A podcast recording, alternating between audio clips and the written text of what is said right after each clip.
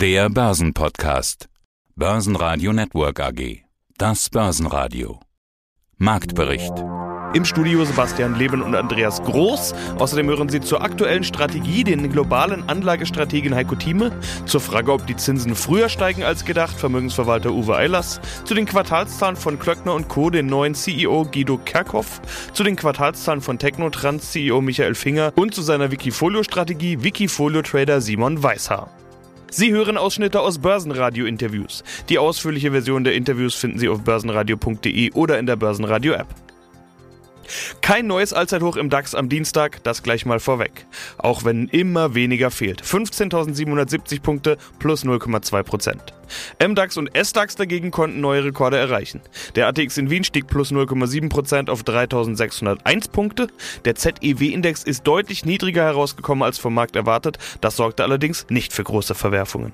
Heiko Thieme, globaler Anlagestratege. Zurzeit ist der Abwärtstrend limitiert, aber auch der Aufwärtstrend, der vor uns liegt, ist nicht so großartig, wir sind nur im Mittelfeld. Deswegen heißt es bei mir, aus Exchange Fonds im Index bin ich nicht dabei. Das würde ich erst sein, wenn von den Höchstständen mindestens 10 Prozent gefallen sind oder 7 bis 8, dann würde ich anfangen, mich einzukaufen. Das gleiche auf den Dow Jones übertragen. Und bei einem Markt habe ich es ja schon praktiziert, beim japanischen Markt, als ich sagte, als wir bei 27.000 waren, wir kommen von 30.600, ich sagte, hier sind wir gut 10 Prozent gefallen, das reicht um mich einzukaufen. Wer das gemacht hat, hat 2% im Jahr bei einem Nika-Index und bleibt dort drin und hofft, dass wir noch auf die 25.000 Marke fallen, vielleicht sogar 22.000, 23.000, um dann eben volle 10% zu haben, was ja meine maximale Exposure, wie man so schön sagt, also Anlage ist in Japan. Dann werden wir nachher China noch diskutieren, dann mache ich ja keinen Index, sondern Einzelwerte. Ja, wie kommen unsere Clubmitglieder zurecht? Indem sie sich auf Einzelwerte fokussieren. Und da liegt meine Betonung. Da kann man meines Erachtens das gute Geld verdienen. Nicht im einstelligen, sondern im satten doppelstelligen Bereich. Und zwar aus folgendem Grund. Ich suche Werte aus, die Minimum 20 Prozent gefallen sind. Mit einer Ausnahme, die äh, Allianz hatte ich schon empfohlen, als sie einbrachen. Ich bei 190 war, jetzt wieder bei 200. Also da wollte ich schneller reagieren. Warum? Weil der Einbruch eigentlich ungerechtfertigt war. Aus meiner Sicht wurde auch von anderen kritisiert, nicht von Clubmitgliedern, sondern von anderen Strategen, die sagen, um Gottes Willen, Allianz, nie, ah, weg, Hände weg. Ich sagte, reingehen in Allianz, das sind Chancen. Beim Hebelprodukt hatte man 30, 35 Prozent jetzt schon verdient übrigens.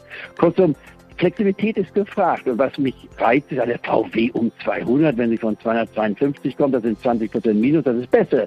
Da fange ich an zu kaufen. Aber ich kaufe nur ein Prozent ein kaufe das nächste Prozent dann dementsprechend auf 10 Prozent niedriger, also bei, wenn man so will, 180 und die letzte Tranche wäre bei 160 fällig sein. Und dann habe ich eine volle Position, einen Durchschnittskurs bei knapp 180, wenn es aufgehen sollte. Wenn es nicht aufgeht, habe ich nur 1 Prozent. Akzeptiere ich auch.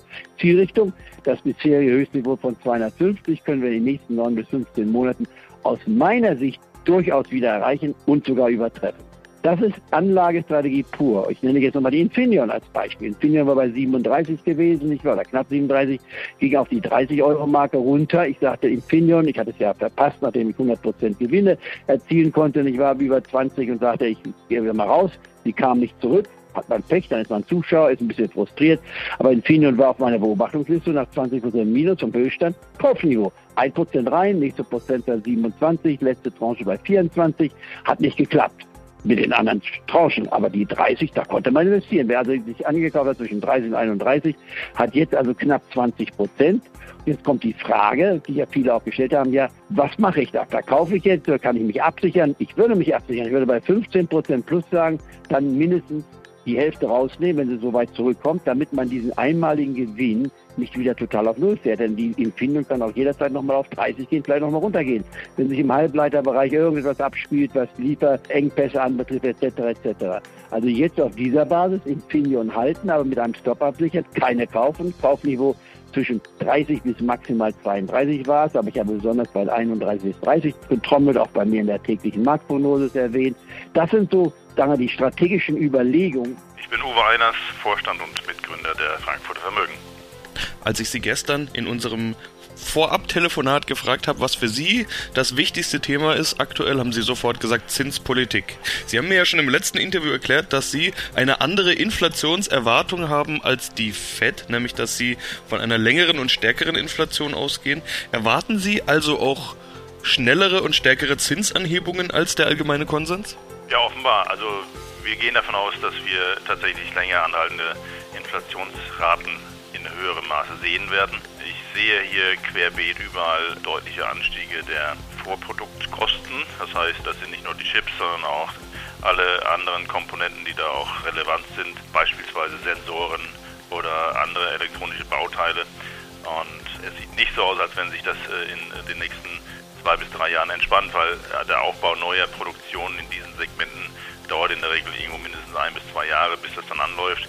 Deswegen gehe davon aus und gehen wir davon aus, dass da die Inflation dann eben anhaltend ist, weil wenn die Vorprodukte teurer werden, werden auch die Nachprodukte teurer. Und nicht nur das, es gibt natürlich auch einen Anstieg der Arbeitskosten, vor allen Dingen auch in China, der größten verlängerten Werkbank weltweit. Und das schlägt sich auch nieder auf die Kosten für die Produkte, die dort geliefert werden. Also dementsprechend gibt es viele, viele Gründe, warum die Inflation eher auch längerfristig gehen werden. Das muss dann auch wieder einen Zwang ausüben auf die FED und das wird meines Erachtens dann dazu kommen, dass sie dann vielleicht deutlich früher damit anfangen werden, die Anleihekäufe zu reduzieren. Sie hatten ja schon die Rücknahme der oder gesagt, dass die Zinsen schon früher erhöht werden, sprich Anfang 2023 schon und das kann dann auch sein, dass die Anleihekäufe dann eben früher schon zurückgefahren oder beendet werden. Sie hatten mir schon im Juni erzählt, dass Sie angefangen haben, die Aktienquote zu reduzieren. Sind Sie denn jetzt in den Startlöchern, das noch weiter zu tun? Also Zinsanhebungen und vor allen Dingen frühere Zinsanhebungen, als der Markt erwartet hat, würden ja vermutlich eher zu sinkenden Aktienmärkten führen. Das ist eigentlich die normale Reaktion, die dann eigentlich kommt. Bisher geht der Markt offenbar davon aus, dass alles nicht so schlimm sein wird. Aber das muss man sehen. Also wenn das äh, tatsächlich kommt, dann gehen wir davon aus, dass die Aktienmärkte durchaus einen Einbruch erleiden können, der durchaus zwischen 10 und 20 Prozent ausmachen kann in relativ kurzer Folge. Momentan scheint also niemand richtig damit zu rechnen, aber das ist immer der Markt. Ich meine, wenn niemand damit rechnet, dann passiert es irgendwann und deswegen muss man da sehr, sehr vorsichtig sein. Aber das heißt, verkaufen Sie noch weiter? Haben Sie die Aktienquote noch weiter reduziert? Rechnen Sie jetzt mit einem darauf folgenden äh, größeren Rücksetzer oder vielleicht sogar einer Korrektur? Ja, die Korrektur, wie ich schon gerade eben sagte, erwarte ich und erwarten wir durchaus. Wir haben die Aktienquoten entsprechend reduziert gehabt und momentan stehen wir auf dem Niveau, wo wir reduziert haben. Weiter reduzieren erstmal ist nicht vorgesehen. Jetzt müssen wir abwarten, was wirklich die Märkte machen. Und von daher sind wir in einer guten Position. Ich meine, wir haben sehr gute Renditen erwirtschaftet bislang und äh, deswegen können wir uns auch recht gut zurücklehnen in dem, was hier passiert. Und äh, wenn die Märkte weiter hochgehen, dann sind wir natürlich weiter dabei. Aber ganz die Aktienquote auf Null runterfahren, das ist natürlich auch nicht unser Thema, weil wir sind ja auch keine Hellseher. Gewinner des Tages waren unter anderem die Corona-Gewinner und Stay-at-Home-Aktien, nachdem am Dienstag wieder viel über Corona und Impffortschritt gesprochen wurde, inklusive Bund-Ländergipfel mit Kanzlerin Angela Merkel und den Ministerpräsidenten. Shop Apotheke und HelloFresh legten deutlich zu, Home24 zwischenzeitlich sogar plus 25 Prozent. Hier kamen noch gute Quartalszahlen hinzu.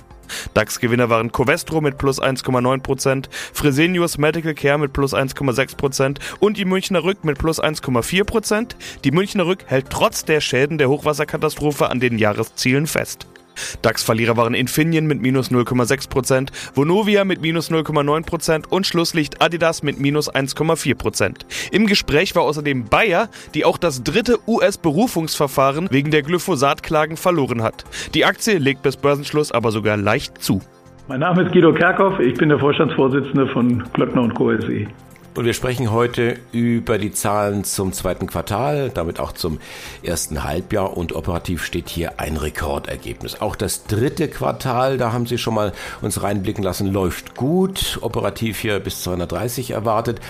Ja, und auch das Gesamtjahr, auch das sollte ein Rekordjahr werden, werden wir auch gleich drüber sprechen. Bis zu 700 Millionen sind erwartet. Und damit, um das abzurunden, das beste Jahresergebnis seit Börsengang und das war 2006.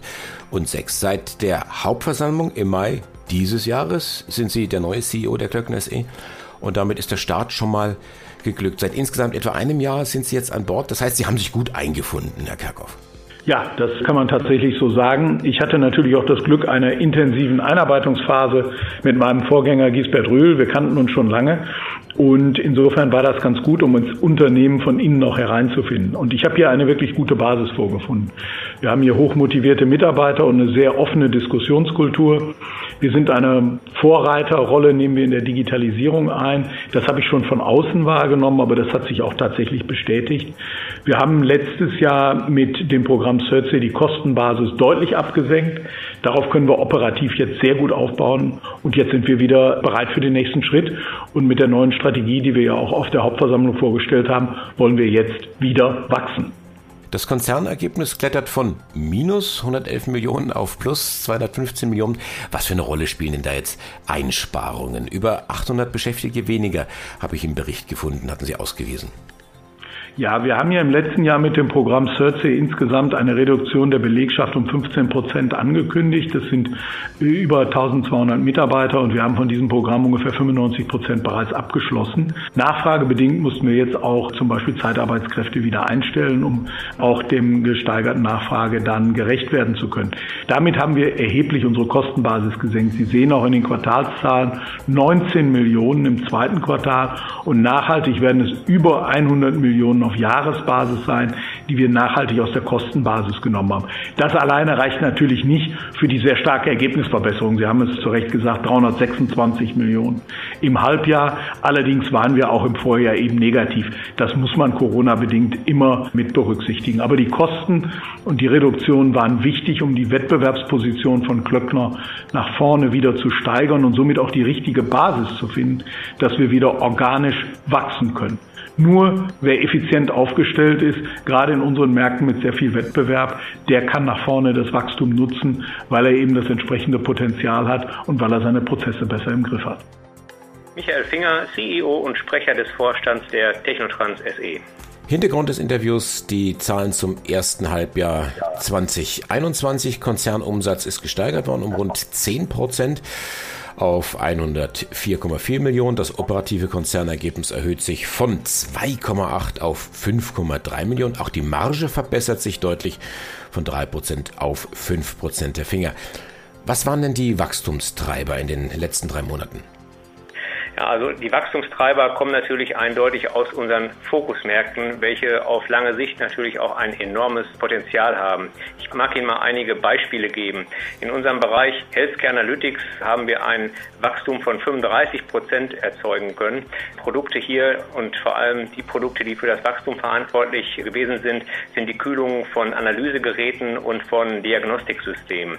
Unser neues Blutkühlsystem, welches wir seit Ende letzten Jahres in die Serien Reife gebracht haben, trägt sehr gut zur Entwicklung bei. Aber auch die Kühlsysteme für die MRTs sind sehr erfolgreich, nicht nur in Europa, aber auch insbesondere in Asien, da sie gerade in den chinesischen Markt spielen und dort einen wesentlichen Beitrag zur Entwicklung der, der Krankenhausinfrastruktur darstellen. Im Kunststoffbereich haben wir ebenfalls zweistellige Wachstumsraten. Hier haben wir uns um 25 Prozent steigern können im Vergleich zum Vorjahreszeitraum. Gerade in der Kunststoffindustrie ist ein großer Treiber die Energieeffizienz, die in unseren Geräten ganz weit vorne steht. Sowohl bei den Temperiersystemen als auch bei den großen Kühlanlagen spielt die Nachhaltigkeit eine sehr große Rolle und wird von den Kunden auch immer stärker nachgefragt. Die Verpackungsindustrie in diesem Bereich treibt äh, weiter das Wachstum voran. Kühlsysteme zur Herstellung von technischen und auch von Verpackungsfolien sind hier auch sehr stark nachgefragt und haben auch in der Zukunft eine immer stärker werdende Bedeutung.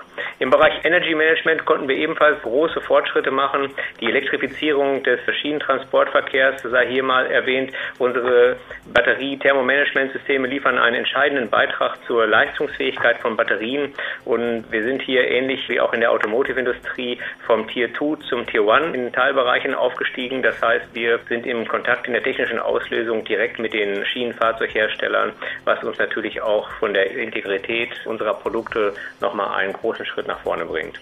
Mein Name ist Simon Weißer, ich bin seit sechs Jahren auf Wikifolio aktiv und betreue dort unter anderem das Wikifolio-Chef Grundinvestment.